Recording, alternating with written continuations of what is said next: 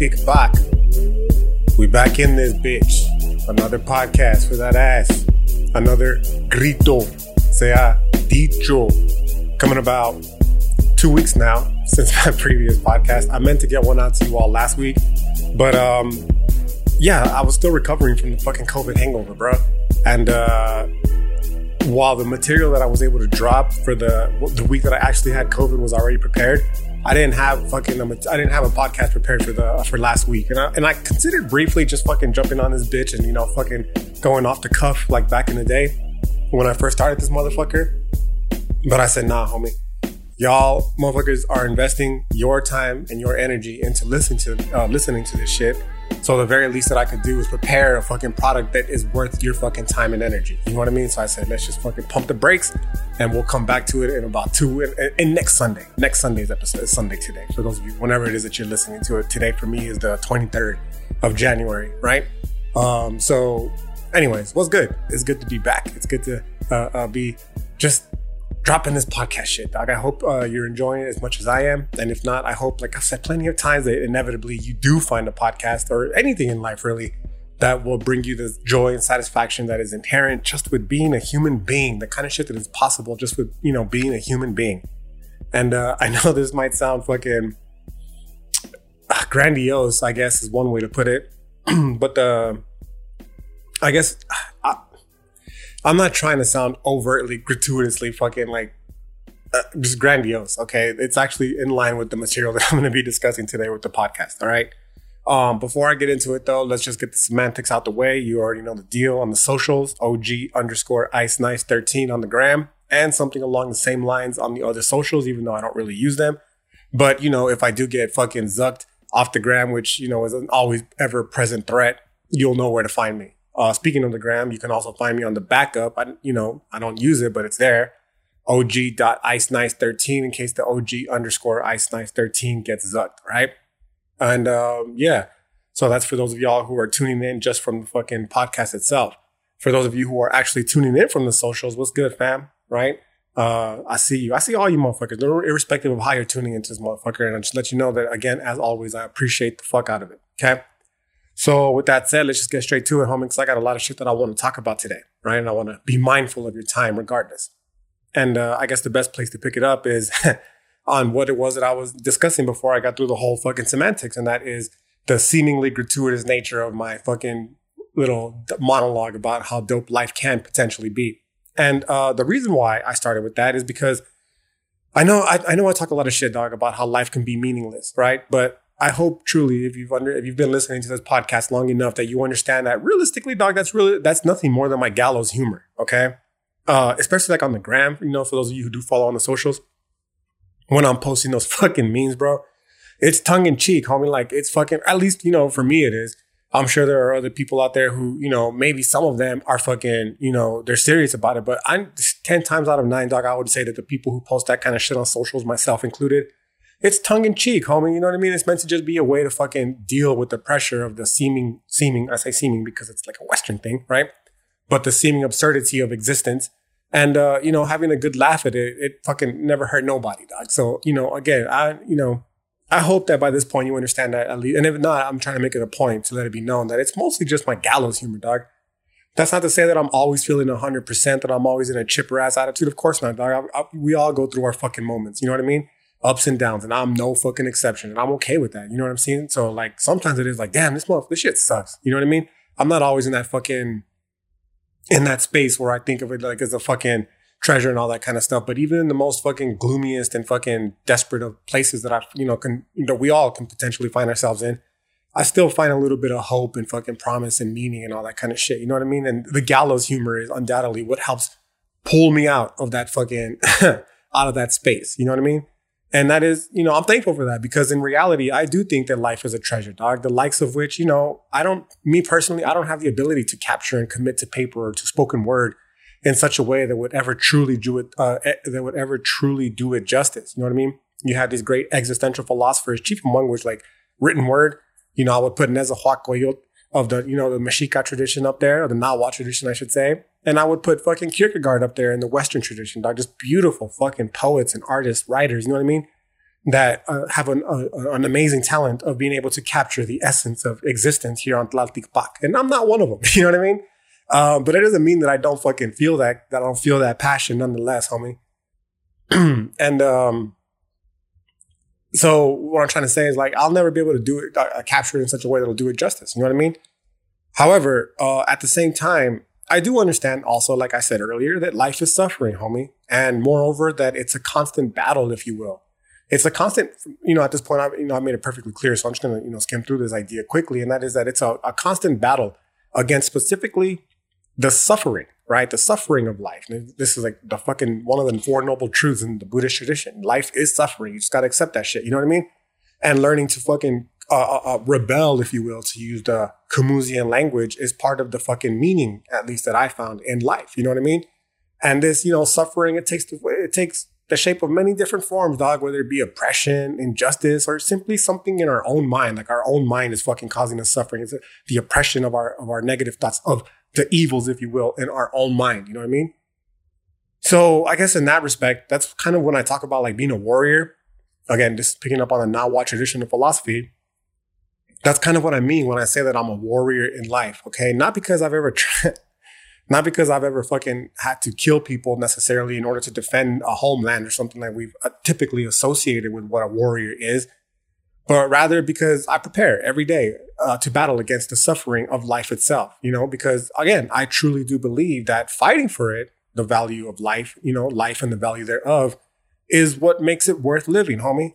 Right now, what this comes on is the this comes on the you know the heels of the pit of nihilistic despair that I was engulfed with engulfed in rather back in the day you know when I reached the point at the end point I should say the zenith of Western Christian epistemology right I've talked about this before at length and I'm just going to skim through it here briefly just to set the foundation for this particular episode so you know on pain of reiteration it's the whole death of God shit dog, and the ensuing nihilism that arises because of it and you know I talked about how for the longest time I let this reason, I let this rather be reason enough to not feel the need to do anything. Essentially, you know, doing myself and my desires in life to this fatalistic Western reductive Christian outlook, right? And assume that this was in fact the end of the journey. So if you think about it in terms of like game theory, dog, there's only one potentiality that you can arise to when it comes to this Western Christian epistemology. And that is reductive materialism, which ultimately ends with the fucking pit of nihilistic, despair. The other alternative, of course, is just to accept Christianity, but you know, that's philosophical suicide, bro. That's what Camus tells us. It's philosophical suicide to just accept some given answer in the world to take away the seeming suffering inherent when you come to this inevitable conclusion, which comforting though it may be for some people, for those of us who are philosophically inclined, it's akin to philosophical suicide because you're just killing essentially all desire to question any further for the sake, for the sake rather of feeling some sort of comfort, irrespective of how fake it may be, right? So that's that's not an option, dog. So when you think about it in terms of the of the game theory, those are the, you know those are the two options that you get to. You can either commit philosophical suicide, or you can allow yourself to be enmeshed in this pit of nihilistic despair because of you know the reductive Western materialism, right?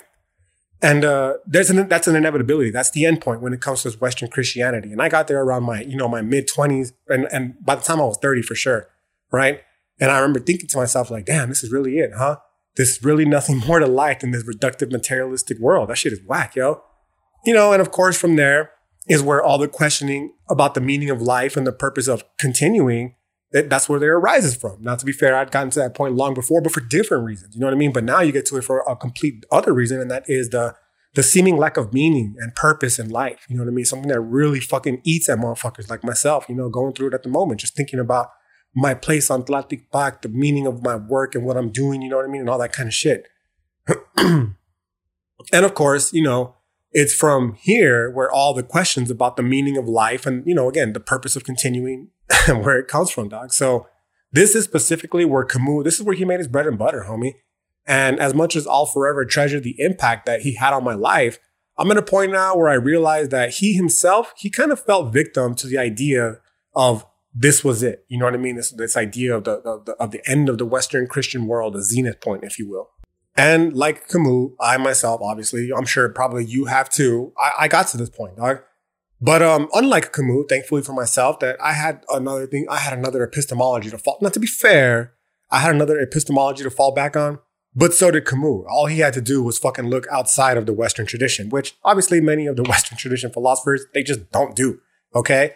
Because they have themselves fallen victim to the idea that the only philosophy is Western Christian philosophy. And then we just kind of use this model, at, or rather, we use this as the justification to uh, uh, to continue along this fucking shitty modality of reality that we've allowed ourselves to be fucking subsumed into. We just kind of you know shrug our shoulders and be like, well, well, this is it. We might as well do the best of it. To which the idea is like, nah, dog, it's not it. And you know, a new, better world can be built, and that's going to be kind of the idea that we work towards here. But for now, uh, for me, I really started to understand the importance of indigenizing. Okay, uh, and more specifically, the importance of letting go of the reductive Western material world that I'd been indoctrinated in and that I felt obligated, if you will, to uphold out of fear specifically of being ostracized, dog, like of being told, you're fucking crazy, bro. Like, get the fuck away from me. You know what I mean?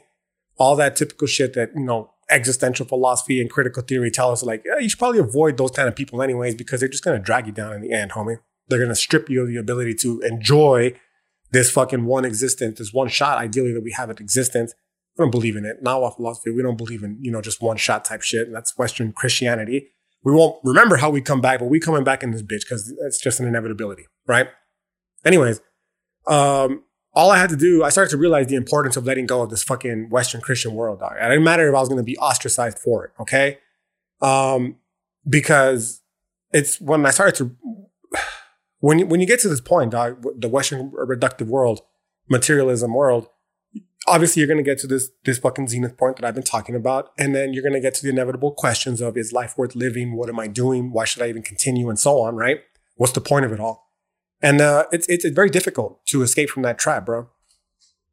But thankfully for me, uh, I had the indigenous Nahuatl philosophy to rescue me from that, which is why I'm trying to share it with you all too, in hopes of being able to do so um, specifically because it was this Nahuatl philosophy that helped me realize, first of all, that I'm not a nihilist. I'm a fucking Nahuatl, okay? There's a huge difference between the two, and I'm gonna talk about it here shortly. The second thing that it helped me realize is that my biggest fear was never that my biggest fear was never that life was not worth living or that life did not have any sort of meaning and purpose and value. My biggest fear instead was that life was that life was full of meaning, dog. My biggest fear was that life was full of meaning and that I was afraid of this fact, okay? That I was afraid of the fact that life was full of meaning. And, you know, even more so, I was afraid of the fact that I wasn't doing anything on my behalf to actualize my meaning and purpose here on Tlaltikpak because I had allowed myself to fall victim to this Western reductive world and use that pit of nihilistic despair that it leads to as an excuse to not have to do anything with my life. Because if the sun's to explode, if I'm to die, and so on, what the fuck is the point of anything, right? Wrong, homie. And it was the Nawa philosophy that helped me realize this, right? Helped me realize again, I'm not a nihilist, dog. I'm a fucking Nawa, homie. Okay. I come to understood that, you know, you know, what what I'm trying to say is that you know this Nahuatl philosophy it helped me realize that life it does in fact have meaning and purpose, dog, and that meaning again is to reiterate it's to battle until the fucking until the very end, homie. It's you know to rebel, if you will, to use the the Camusian language. But his idea of rebelling and my idea of battling, the Nahuatl idea of battling, they're they're fucking they're very dissimilar in many ways. Okay.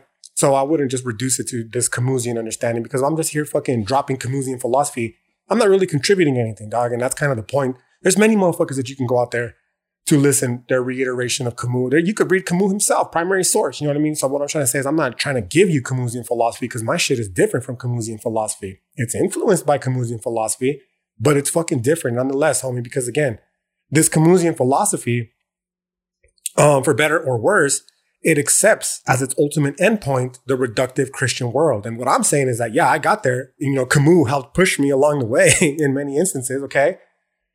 But I'm trying to get out, homie. And I honestly don't think Camus got out. I don't think the answer of just rebel against the absurd is a fucking satisfactory conclusion because it, it, it leaves a lot. It just, there's a lot to be fucking, un- there's a lot unanswered in this idea of just simply rebelling against the absurd, simply rolling the boulder up and down the hill. Um, chief among which being what meaning and purpose are you going to have for rolling up the, for rolling the boulder up the hill, right? Excuse me.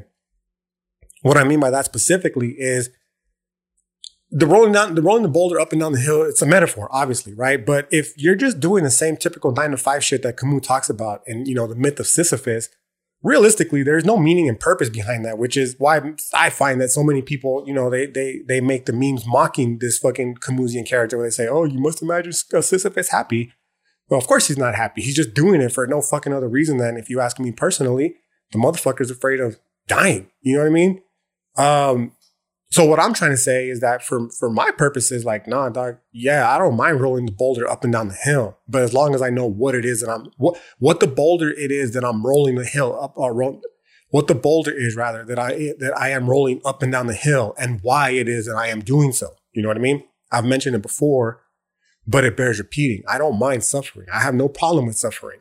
What I do mind is needless suffering, suffering for no fucking reason at all whatsoever, such as the suffering inherent with just working a fucking nine to five meaningless existence, stripped of any meaning, pleasure, or joy whatsoever. That I do mind. You know what I mean? That's the kind of shit that drives me crazy, homie. That drives us crazy, I'm sure. Anyways, um, so when I talk about this fucking battle, I'm not just talking about just mindlessly rolling this boulder up and down the hill, dog. I'm fucking nah, homie. I'm talking about the internal conflict necessary with finding what it is that our own personal boulder is and why it is that we're rolling it up the fucking hill. Okay. Not just fucking accepting it as a default and keeping it moving because we're afraid of, you know, what lies on the other side of life.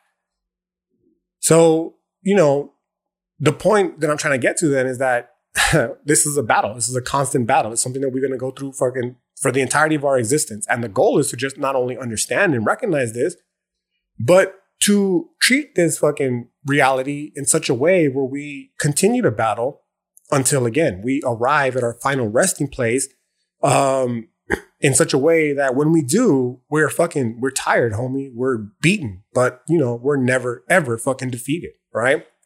That when we do arrive at this fucking place, that we do so not with fucking fear of death, not with the fear of death or the fear of dying in our hearts, but rather with the acceptance of knowing that we did so as valiantly as we fucking possibly could, while we could, for as long as we could. And then when the time does come, to be at peace with this fact and that you know that uh, uh, that there is no longer any more time to do anything with this fucking fleeting experience of reality, right? There's this great poem by the indigenous chief Tecumseh, right? And I'm going to summarize it. I'm going to summarize it uh, briefly, but the, the basic gist is the goal is that you know to learn. The goal is you know to learn to live a life, right? Uh, that the fear of death can never enter our hearts, you know, to love our lives, to perfect our lives, to beautify all things in life. Uh, the goal is to, to seek to make our lives long and in the service of other people, yo. So that when it comes time to die, Chief Tecumseh tells us, we will not do so like those whose hearts are filled with the fear of death. And that, you know, so that when the time comes, the, you know, these people, he tells us, they weep and pray for a little more time to live their lives over again, but in a different way this time. The basic gist is like, nah, homie, that's not the goal. The goal is to arrive at the complete opposite of that perspective. Okay. The goal is to live in such a way that we can sing our song of death, right? And that we can die like a hero going home, homie. And obviously, this is only possible if we, you know, continue to battle, if you will, to use a terrible analogy, for what it is that is going to make us the hero in our own fucking, you know, story, if you will. So again, this is one of the, you know, just to contrast it from the Camusian philosophy, like I personally feel that there's just, it, it's basically hedonism, homie. Like it's a very poetic hedonism in the sense that just, yo, know, like enjoy yourself, like live your life. Life doesn't have meaning or purpose. You're okay with that. Just do what, do what that will, basically type of shit, right? And this Nahua philosophy is like, nah, dog, you have a purpose and you have a meaning. You have a heart and a face, if you will, just jumping ahead. And you got to find that heart and a face and you got to make both strong so you can manifest your purpose. And you know, when the time does come for you to meet your demise, you'll do so in a way where you're not afraid. You're just, you're content with what it is. Okay. So, uh, upon realizing all this shit, it's when I started to understand that the goal for me personally, the goal for me personally was to help spread my hood philosophy, bro in a way that would, you know, hopefully help others the way that it has helped me. And to do so, you know, unrelenting, unrelentingly until my time to return home, right, comes. And that, you know, when it does come, I'm ready to enjoy the rest that I've hopefully earned at that point. Okay. And that I'd be at peace with at peace rather with leaving behind my loved ones, right? Leaving behind, uh, leaving them behind, knowing that, you know, their time to rejoin me is going to come inevitably. Okay. And until then, it's just, it's just their turn, dog. They got to close ranks and continue to battle until, you know, it's their time to join home, to come home as well. Now, part of that, at least for me personally, implied again that it meant that I had to break with the Western tradition of philosophy and that I, you know, it, it, was difficult because not only did I spend my entire life being socialized in this Western Christian world, but as far as the philosophy is concerned, I had been trained for basically my entire young life to be that type of philosopher. You know what I mean? It was, this was a, a an interesting realization for me because I don't know, man. It's just layers to this shit. You know what I mean? There's layers to it. I struggle with mentioning it because of how this is a little personal, right? But I guess this whole fucking podcast is fucking just personal shit anyways. Who gives a fuck, right? Uh, but the idea was that when I came to this realization, I was honestly a little bit, I was a little bit disappointed, dog. I was like, damn, that's my fucking meaning and purpose in life, bro. I mean, philosophy itself is already fucking like such a, such an esoteric study. It's such a fucking fringe study for many people. You know what I mean? Everyone's a philosopher, dog, when it comes to questioning life. When it comes to studying it, they're like, eh, you know what I mean? And right, understandably so. I ain't hating. Don't get me twisted. I'm just saying, like, it's already such a small subset of the fucking of, of, the, of the world population. And on top of that, you know, rallying against the Western Christian tradition of philosophy within philosophy is an even fucking smaller subset. So it's just like when I came to this realization, I was kind of a little bit disappointed. Like, damn, that's my meaning and purpose. Dog. It seems so infinitesimal. It seems so fucking non-important. You know what I mean? and it kind of caused like a little bit of a of a of an existential crisis, if you will, right? because like everyone else, dog. I'm like everyone else. You know what I mean? I always thought that I was going to grow up and be someone hugely important, if you will, in the unfolding of human affairs. And, you know, while I was initially disappointed when I realized that, oh, actually, you're just going to talk shit about fucking Western philosophy to a very, you know, fringe group of people within an even fringer group of society. you know what I mean? um, it, it, it was a little bit tough at first. You know what I mean? But after I started to embrace this and started to embrace this fucking this path that I guess if you will that I'm on, that I discovered from you know for, from everything that led up to my life at that point. You know what I mean? I was happy to know that at least for the very first time in my life, I at least had a fucking meaning and purpose, and perhaps more importantly, it was one that I had discovered entirely on my own. What do I mean by that? As I mentioned before in the previous podcast, it was not something that was given to me by an external entity, which obviously is critically important because if it's given to you by an external entity, it can be taken away from you as well. It does not belong to you. It is not yours. You know what I mean? And um, so, with this particular understanding, I was I was actually very happy, despite how fucking marginal my impact will be. You know what I mean? I was happy to know that for the first time ever in my life, I personally had found my meaning, my purpose. It, you know, not my only meaning and purpose, but you know, that's this, this is what I'm fucking doing, dog. This is my life here. You know what I mean?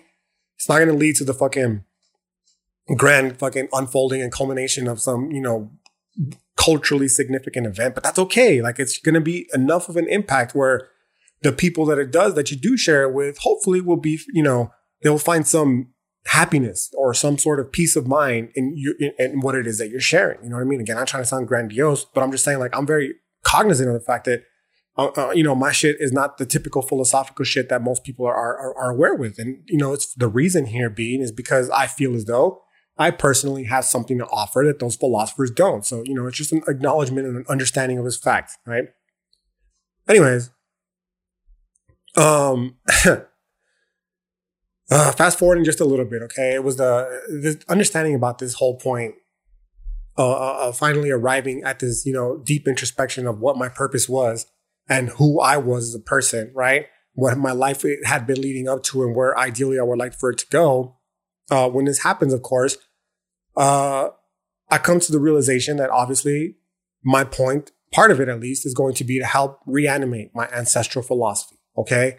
Because I'm convinced, homie, that obviously, like I just told you, that I not only have something to offer you by way of hood philosophy, but also by way of reanimating the ancestral philosophy, because I do believe that it can, in fact, change the world, dog. It's not what philosophy. I do believe that it can change the world, right?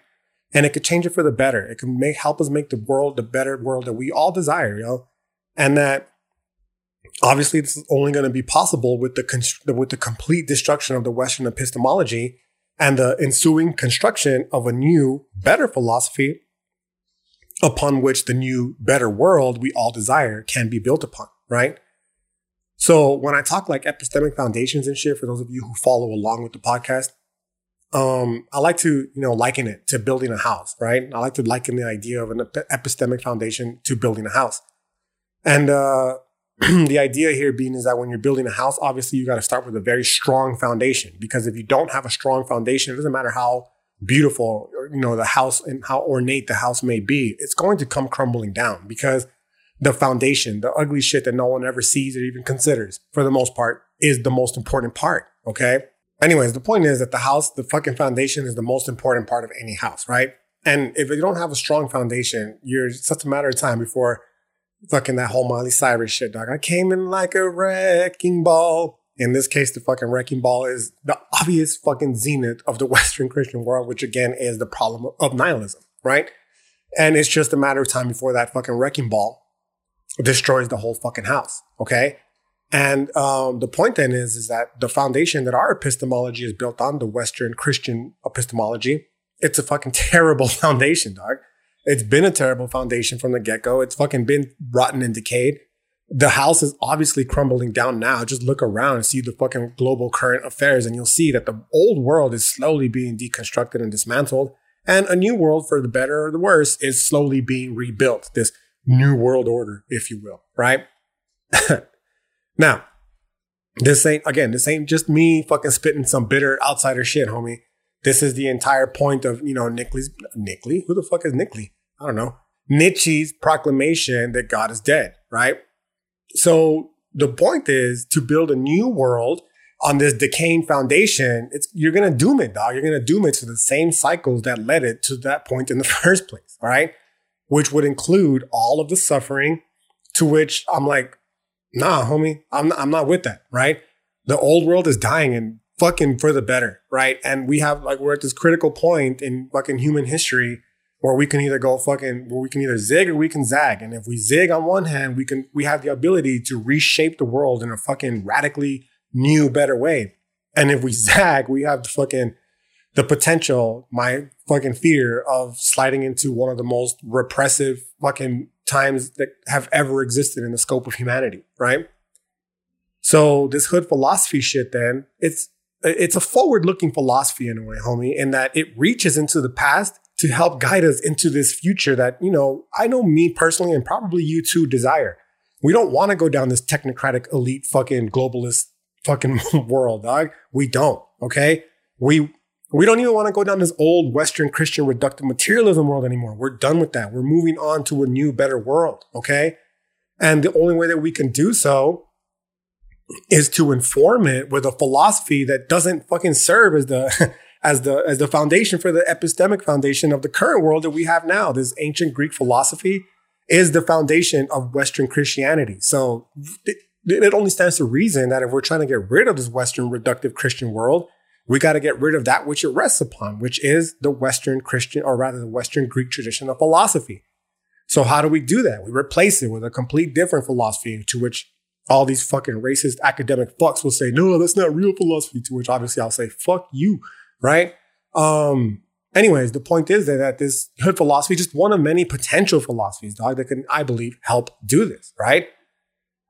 And this starts, of course, with picking up the role of Nawa philosophers. Like if it's fucking influenced by Nawa philosophy, obviously you got to pick up the role of the people who created the Nawa philosophy, which is the Tlamatini, the Nawa philosophers. And you got to keep moving it forward, right? Now, it's not the exact Nawa philosophy because I'm not living in the exact Nawa times anymore.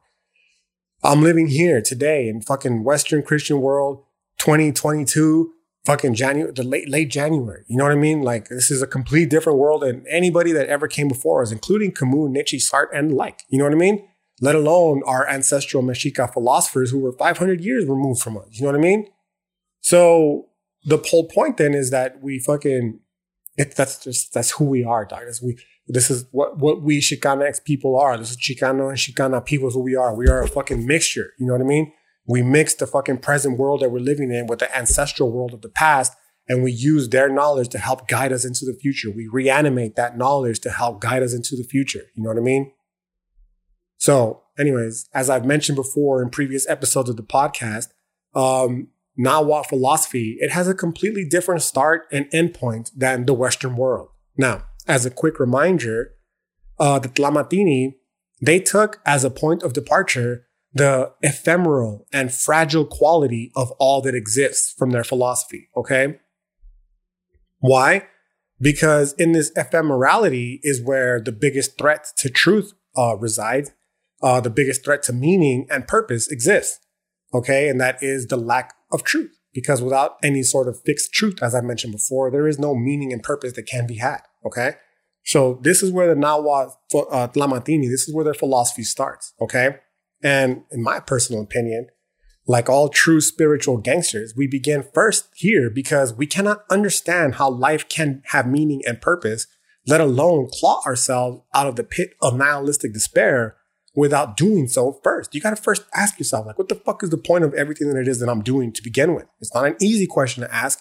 It may not yield comfortable results, but it's the absolute most important question to do because to, to, to consider because this is the most pressing issue. It's like an innate fucking, it's an innate pressure that most human beings experience. This fucking, this, this pressure of meaning and purpose and what it is that we're doing with our life. You know what I mean? And the longer it is that this pressure goes unacknowledged, the more and more it builds up to the point where we literally feel like we're to fucking explode. You know what I mean? So, in order to fucking consider this, the Nahuatl philosophy then, it starts first by posing two questions, homie. The first of which being whether there was, you know, there whether there was ever anything really worth saving, uh, uh striving for rather here on uh here on Tlaltikpak. Okay. And the second question was simply, do we perhaps speak any truth? I've mentioned this before. I've mentioned it again. There's a whole podcast dedicated to this particular saying. Azotle Neli Intlaltikpak. Is there, is this the only truth on earth? Okay. Now, again, this is important because since truth is what gives foundation to all things, this second question leads to two even more urgent problems. And the first of which is whether things and men, like, you know, people, I should say, uh, whether there's, uh, whether we have any real truth or foundation, or are we merely quote unquote dreamlike? Now, I want to pause here because it's important to note that as far as Nahuatl philosophy is concerned, this particular element is cause for mad tension, the, the question of dreamlike statuses in Nahuatl philosophy. Well, specifically what it was meant by them, okay? Because obviously the people who were initially transcribing Nahuatl philosophy, they were fucking uh, into into you know uh, uh European languages. They were Christians, bro, obviously, and because of that, they operated in a Platonic way that not only distinguished between dream and waking consciousness, but also between, you know, the quote unquote real and not real. Now, again, this is a mad complex idea, dog, that, you know, it deserves its own treatment. But, you know, for our sake, it's important to note only today that, you know, as monists, as monists, there is no distinction between anything, right? It's all one, homie, including dreams and waking life. So, as a monist, when we talk about, you know, dreamlike, we're not talking about something that doesn't not exist, all right? That's something that doesn't exist so much as, you know, we are the fleeting experience of this reality that is akin to a dream. So in order to understand this, you got to understand how the Nahuatl did their philosophy. They did it to what is referred to in Spanish as uh, in uh, uh, uh, a floricanto, right? It's basically an aphorism. In in Xochitl in Cuicat is how you would say it in Nahuatl.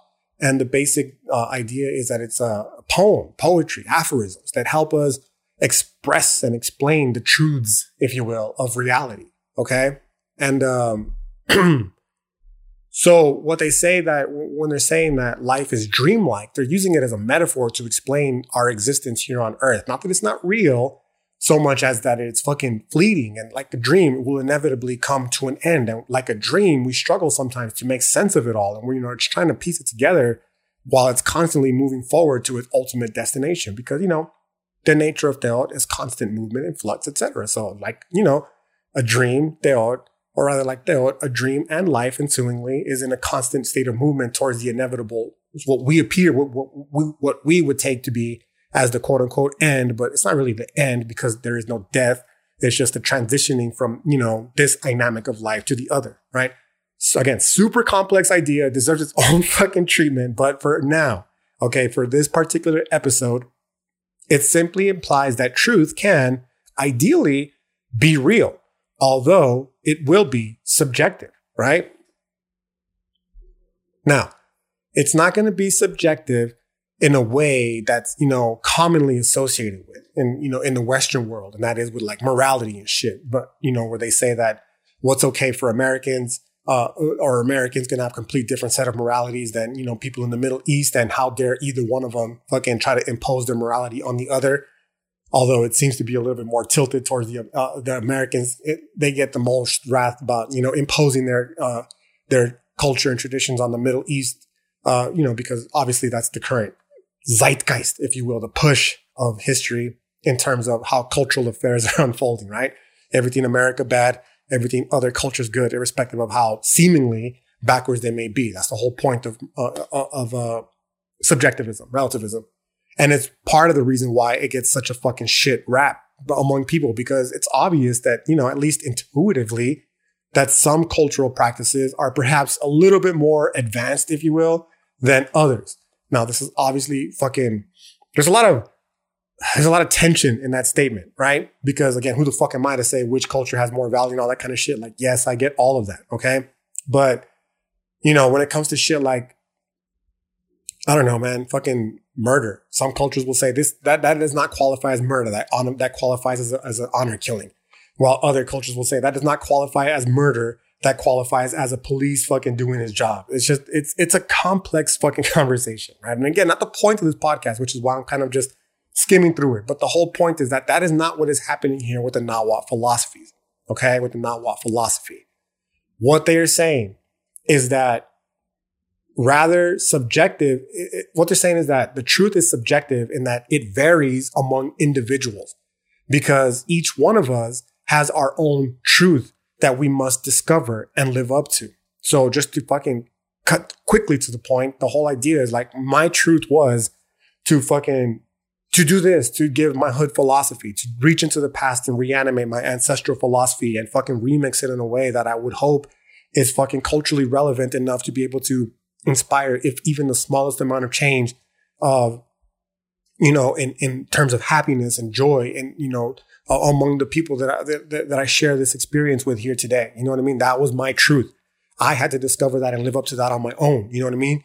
You yourself, you have your own truth and it's going to vary wildly among each and every single person on this planet. We all have a purpose. We all have a meaning and that meaning can be used to fucking, it could be used for good. It could be, well, quote unquote good or quote unquote bad. It's, you know, again, there is no good and evil in Nahuatl philosophy. So in this particular sense, we're framing it in terms of building new worlds. Like we want the new world because we're the ones fucking suffering at the expense of the old world.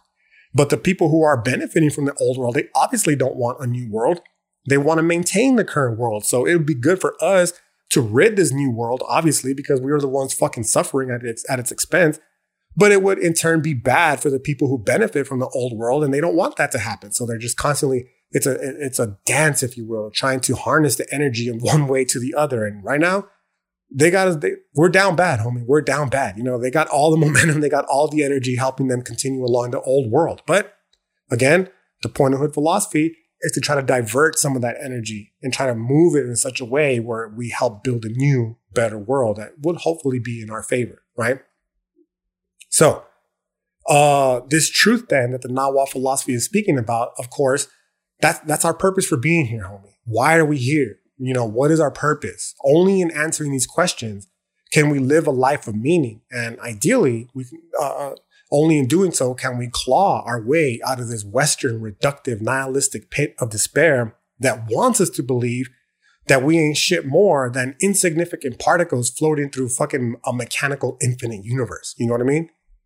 Hence why, you know, for humans here on earth without a well formed heart and face, the question of our own truth is the most pressing. This, this, pursuit, dog, is of mad importance as it embraces our reality. It embraces our origin. It embraces our personality. And perhaps most importantly, it embraces our final destiny here on Tlalticpac. So again, this is why, you know, the problem of how to answer this question is of central importance to Nahuatl. For the Tlamatini, the religious approach that I mentioned before, the philosophical suicide and shit, this was rejected by most, okay? As the quote unquote giver of life or this whole it's God's will shit, it's always appeared to be in, inexorably connected to this view. This view of like, what's the whole meaning and purpose of, of life? There's a grander entity out there that'll give meaning and purpose for you. Like, uh, the, the, the Nahua, most of them, they were, they, I don't want, I say most of them because I don't want to centralize. I don't fucking, you know, you have to talk to every single one and that's obviously not a possibility, but it just doesn't vibe with their fucking, with their philosophy, dog, because uh, it, this idea of like, oh, it's God's will, you know what I mean? The giver of life, that, that implies some sort of teleology and some sort of fucking agency, which they all has, it, it, it, it doesn't have either. As I mentioned before, Teot is a non-agentive, non-teleological entity. It is just a unfolding of reality. You know what I mean? That can be influenced for, you know, a particular benefit or other, but ultimately it's not, you know, actively going out of its way. That's Western Christian European thinking. Okay. So that particular uh, response to the whole meaning, the question of the meaning and purpose of life was rejected, right? By most Tlamatini. Um, and reason, to be fair, it did not fare much better. For if everything on earth changes and is dreamlike, the ultimate question of whether truth can be had on earth, it remains unanswerable. There's just, there's no read, there's no point in uh, trying to address this in a, in a, in a I don't want to say logical or rational way because I'm not trying to imply that the Nahua were irrational or illogical. Like that's fucking nonsense. They were obviously highly critically fucking uh, uh, adept. Okay. They had the ability to think critically, logically, rationally. The point that I, the fact that I even had to emphasize this is fucking disgusting to me. Right. Because it's just like, it feeds into this idea that we were somehow primitive. Like, no, that's not why they rejected it. They were, again, you know, highly advanced scientists. They fucking knew what the fuck was up they rejected it because they just didn't feel that it was a, a, viable way to answer the question of why we are here in a world that is in a constant state of flux. Okay. So in addressing this issue, there's three prominent issues that emerged. Okay. As a progression, it seems. And the first is that of a hedonism that is born of intellectual despair. And this is, this is where I feel that Camus just kind of, that's where he stopped at, right? When it comes to this whole fucking question of rebelling against the absurd. That, that's where I feel that he basically, he, that's where he's like, okay, this is it. Like, I'm good here. Right. But there's more to it than that. There's more to it than that. And, uh, uh, that's just something I, I feel it's one of the many things that is Camusian philosophy lacks, right? The second uh, point that, you know, the answer of the three that emerged from the Nahua was, was a form of intuitionism, okay, through which poetry and the use of metaphor as a means by which to express the reality that was revealed to man by Teot figured prominently, right?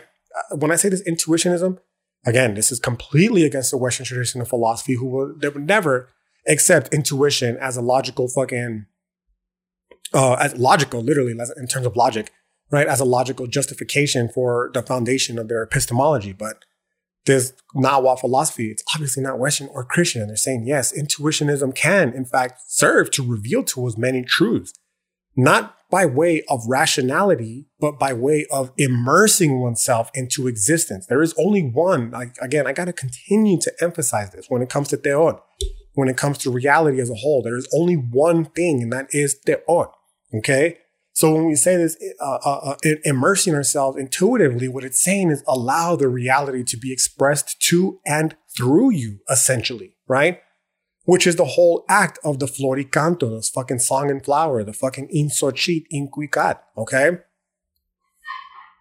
Now, this is where we mean that it's revealed to us, reality is revealed to us by Teot, okay?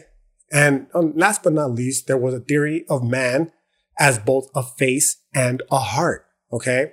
Now, what that means is that the supreme, the supreme ideal should be the development of a wise countenance and a heart as firm as a rock. Our heart is what directs us. It is what guides us.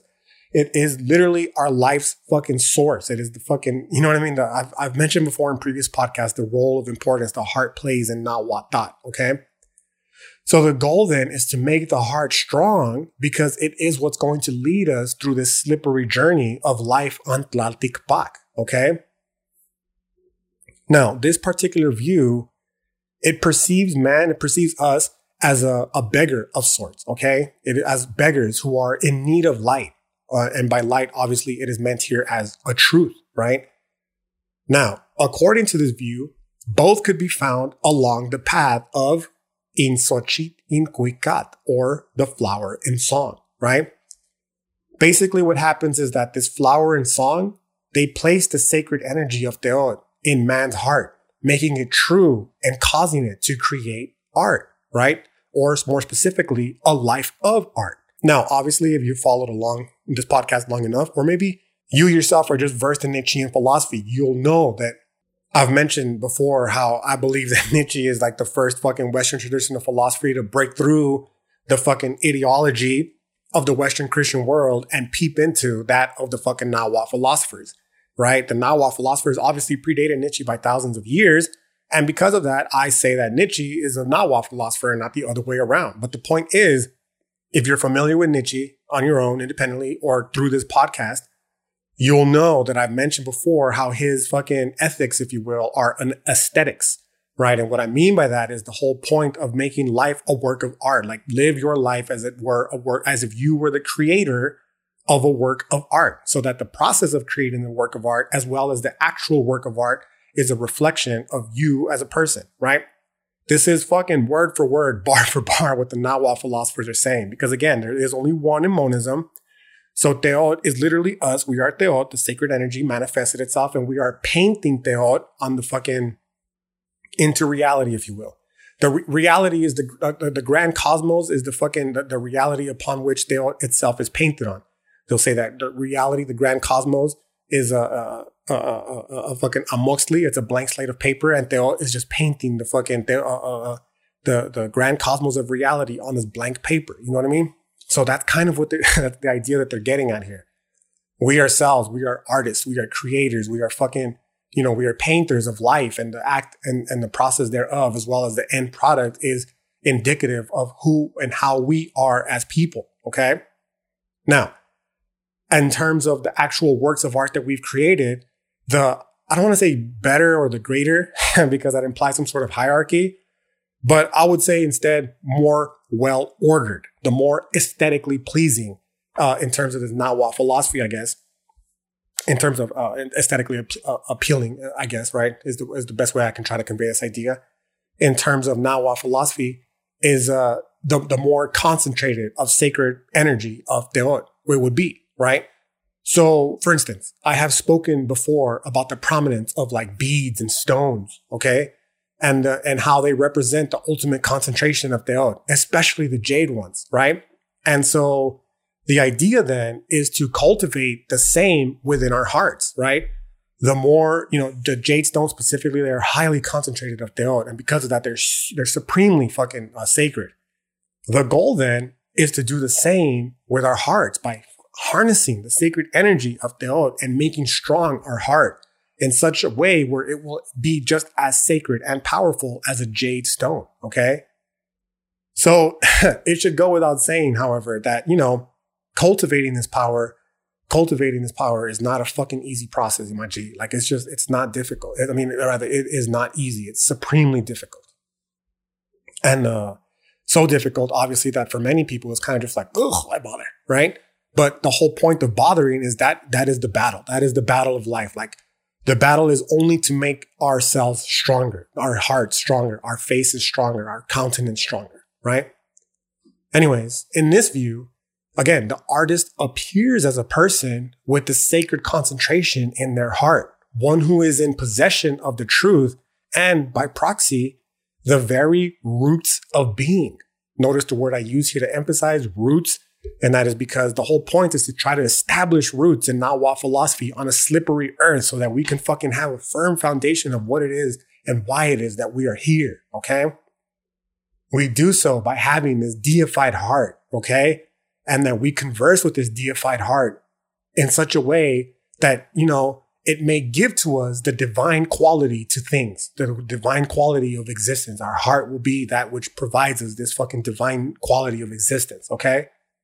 So again, when I talk about Nietzsche as a Nahua, this is exactly along the lines of what I mean, dog.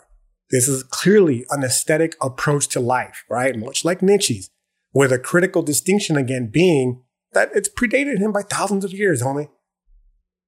Anyways, moving on. The Tlamatini are gonna, they, they taught, okay, that, and in turn, they educated others to awaken, if you will, not if you will, this is the actual quote. It's to awaken their own window to the universe, our heart. Okay. Uh, to awaken in their hearts a thirst for the light, the truth, and the creative power of Teon. And with this move, we begin to see humans actively, okay?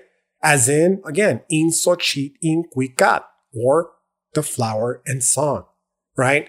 This is again, of the best way that I can explain this fucking flower and song in Xochitl in Cuicat is by this famous Nahua aphorism that, you know, that, that asks, who am I? As a bird, I fly about. I sing of flowers. I compose songs, butterflies of songs. Let them burst forth from my soul. And I scare quote soul because there's no soul in Nahuatl, but the idea, of my inner essence. Okay. Let my heart be delighted with them. The basic idea of this poem is that by allowing the butterflies of song to be born within us, we can begin to express that which is true on earth, right? Now, given the subjective nature of truth in Nahuatl, this, of course, is expressed in different forms that varies among individuals, all with the same intention, homie. Discovering one's own truth and by proxy, that of existence, because it's the same fucking thing. The truth about reality is the truth about our being, because in monism, I cannot continue to emphasize this. There is but one. Okay. So again, Nahua philosophy it revolves around an aesthetic conception of the universe and life, homie, because, you know, art specifically made things divine and only the divine is true. And to know this truth was to understand the hidden many, the hidden meanings of things by way, again, of in Xochitl in Cuicat, the power emanating from the deified heart. This, of course, essentially is akin to the role that meditation plays in many Eastern philosophies. Now, one of the reasons Eastern thought isn't plagued with many of the nihilistic lamentations of Western thought is because, you know, while many of these Eastern philosophies are dualist in nature, they believe that a symbiosis can be had by way of meditating. Now, this is obviously a very, very simplistic reading of this, of this issue. it's far more complex than this. But the basic idea is that we, you know, as humans can become one with reality by meditating.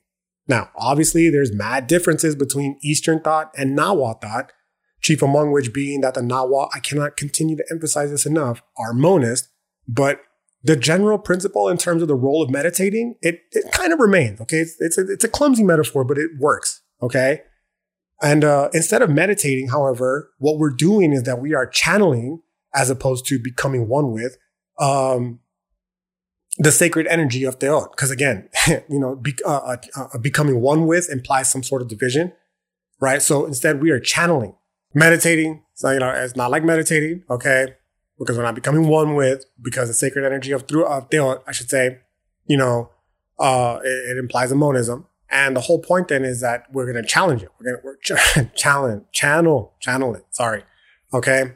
We're going to learn to channel this sacred energy of the, you know, through our own subjective song and flower. Every single person on this earth has their own meaning for why we're here. The goal is to find that, uh, that meaning and purpose.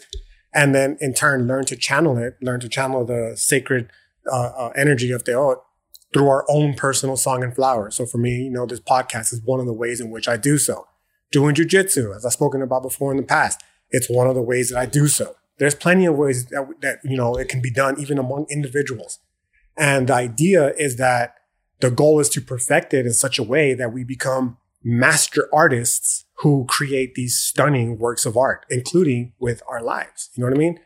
That this is the part, this is the, the process of painting these fucking, the, the, the, the stunning work of art, of ordering in, in a very well way, uh, our lives. Okay.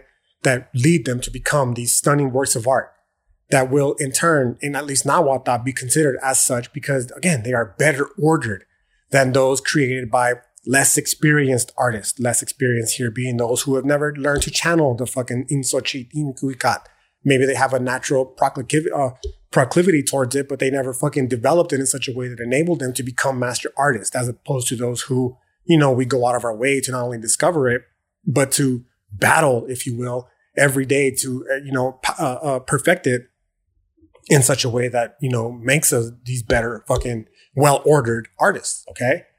And as such, we create these works of art that, you know, it's like a simultaneous process where not only do we create these works of art, but we ourselves become so deified where, you know, we have such a high concentration of teot where, you know, we ourselves are the works of art. And because of this, they're, you know, well ordered and, you know, uh, uh, uh, in, in such a way where they are like the jade stones or these magnificent pyramids, uh, considered to be sacred because they are, or more true even because of how well ordered and thus aesthetically pleasing they are, right?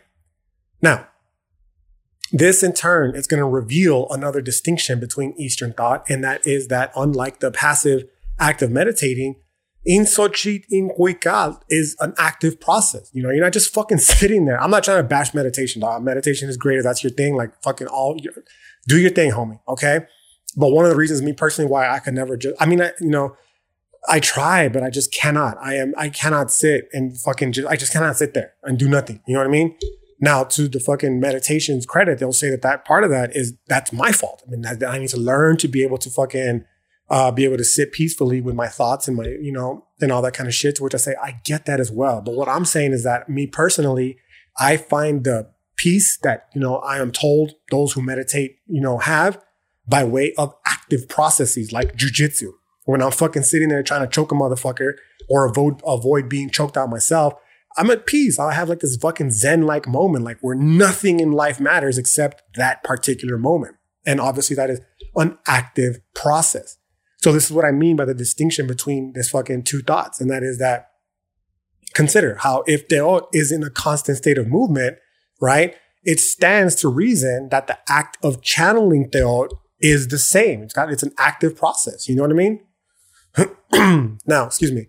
This leads us to the importance of well ordered lives in Nahuatl philosophy and how, in turn, their ethics were centered around this idea. Okay. Because again, the better ordered one, one's personal life is ultimately, this implies the closer it is to the sacred on the spectrum. The more better, well ordered it is, that the more it enables you to fucking create these beautiful works of art, right? That in turn revealed to us the truth of reality. Now, it is because of this that the Nahuatl Tlamatini ultimately sought to give wise faces to human beings, okay? It is why they sought to awaken in them the desire to steal flowers and songs, quote unquote, right?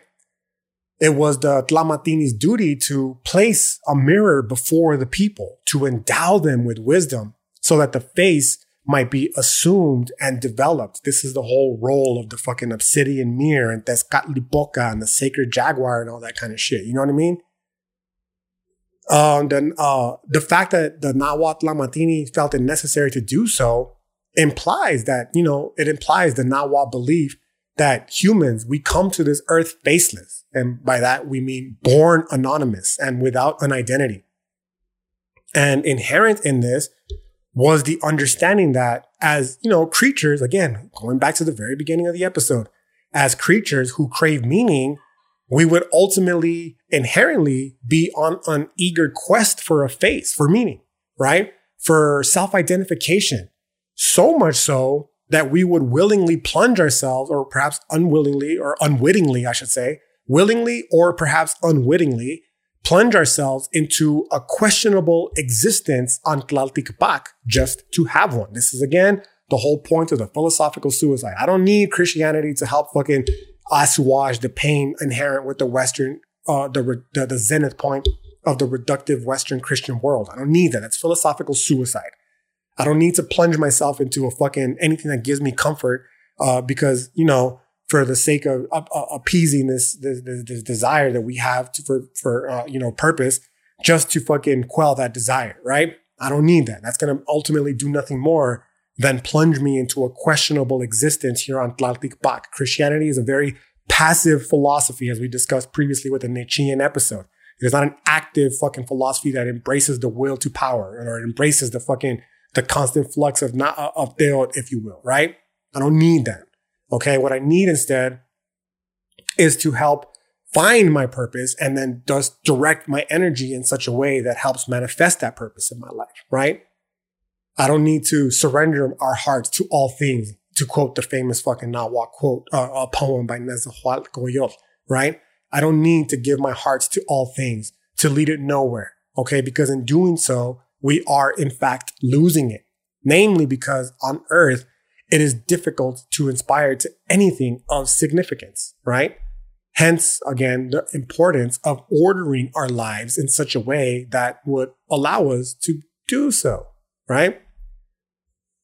Now, because of this, we find ourselves in a precarious position as creatures that are born without an identity, right? Because again, we are full of these unsatisfied desires but again, we lack a definite goal here on Tlaltikpak. That's the whole point that I'm trying to make with this Camusian rolling the fucking boulder up and down the hill shit. You know what I mean? Like, yeah, you're rolling the boulder up and down, but for what purpose? For what meaning? Just to simply rebel against the absurdity of existence? Nah, homie. The boulder that I'm rolling every single day is fucking trying to develop this hood philosophy to share with the world. You know what I mean? In hopes that doing so, I'm trying to be of service to people. You know what I mean? And this is a way that I feel as though I can potentially be so. But I can only fucking do this if my life is well ordered in such a way that it that enables me to sit down and fucking write this philosophy. Sit down and write these fucking podcast episodes. Sit down and read this shit. Sit down and intellectualize it. Sit down and podcast it. Sit down and chop up the clips that allow me to share with you on social media and shit. You know what I mean?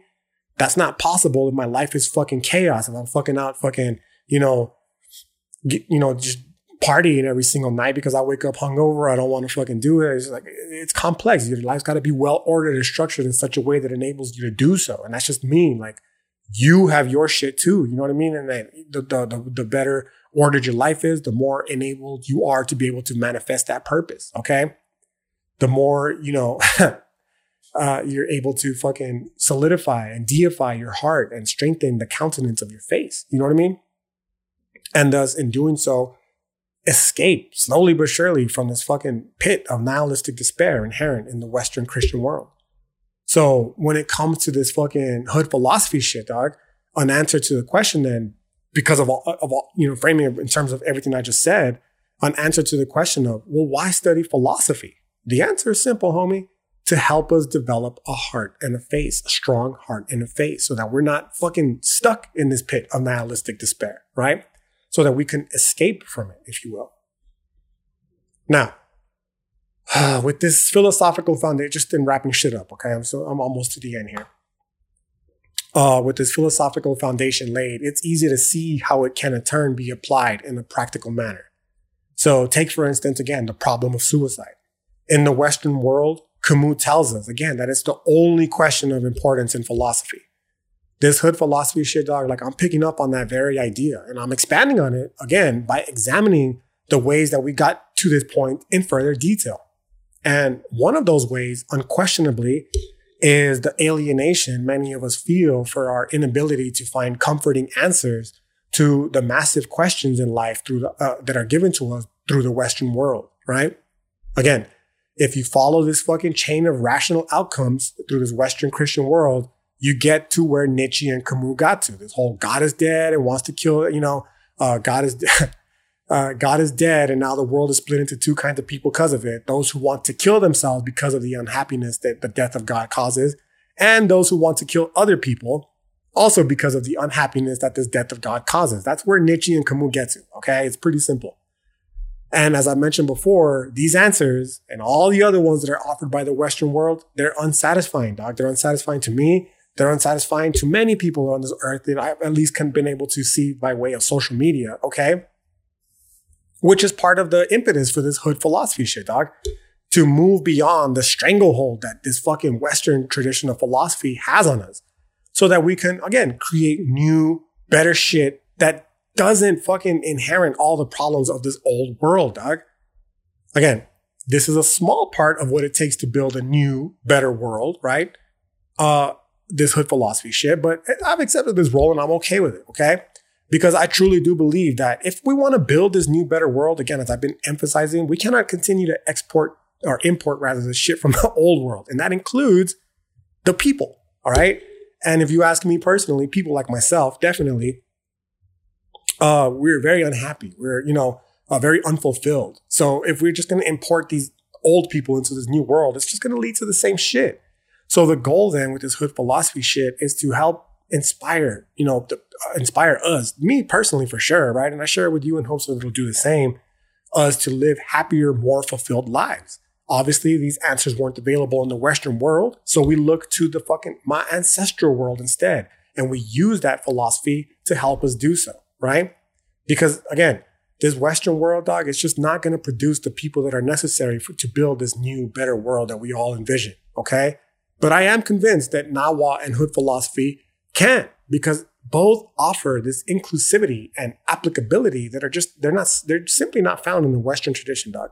Right. What I mean by that is that, you know, by discovering these Nahua philosophers and their philosophies, you know, I personally feel that we discover an openness and an understanding, and perhaps most importantly, a solace that we've all pined for.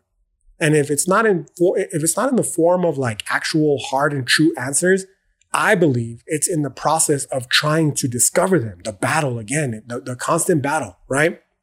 Uh, uh, of trying to discover them without having to simply resort to some sort of dogmatism like Christianity, philosophical suicide, right?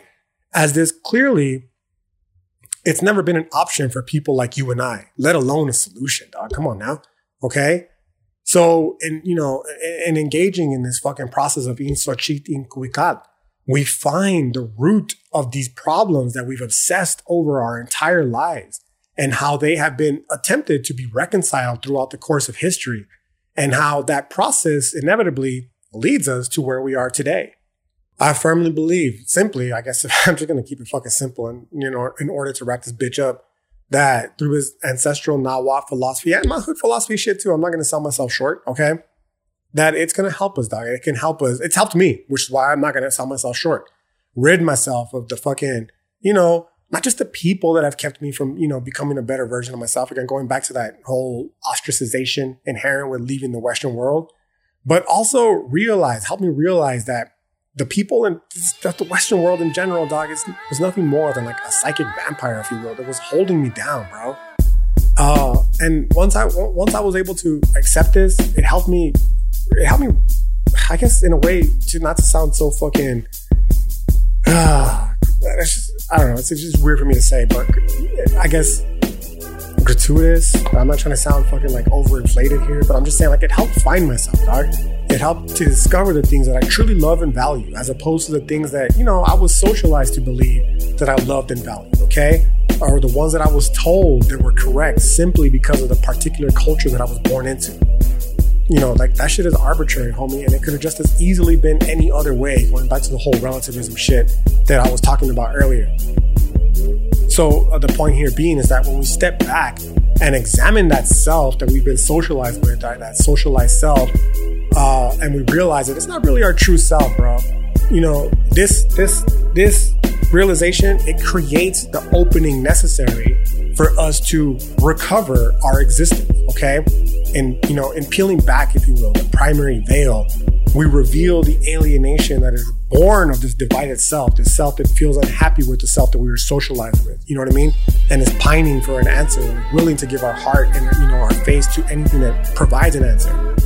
Like, no, that is not good. Don't just give your heart away, dog. Use this opportunity to fucking direct it towards, you know, uh, manifesting the purpose that it is that you are here for. It's going to be difficult to find. It's going to be difficult to do, but in doing so, you're going to create the fucking the, the ability to learn to channel uh, by way of insochi inquicat this fucking sacred energy of Teotl that will reveal to us all the answers that it is that we have been pining for and give us the roots necessary to establish some form of existence of meaning here on Tlaltikpak, right? The slippery earth of Tlaltikpak right? And I'm convinced, homie, that it is from here where our discourse into genuine happiness can truly begin. Not a moment sooner, only after having gone through all this process. And yeah, I guess this is as good a point as any to go ahead and wrap this bitch up. Quite a lengthy podcast for today, and I do appreciate you sticking with me through the very to the very end. And um, yeah, I'll see you all next time. And until then, I hope you have a great rest of your day. Peace.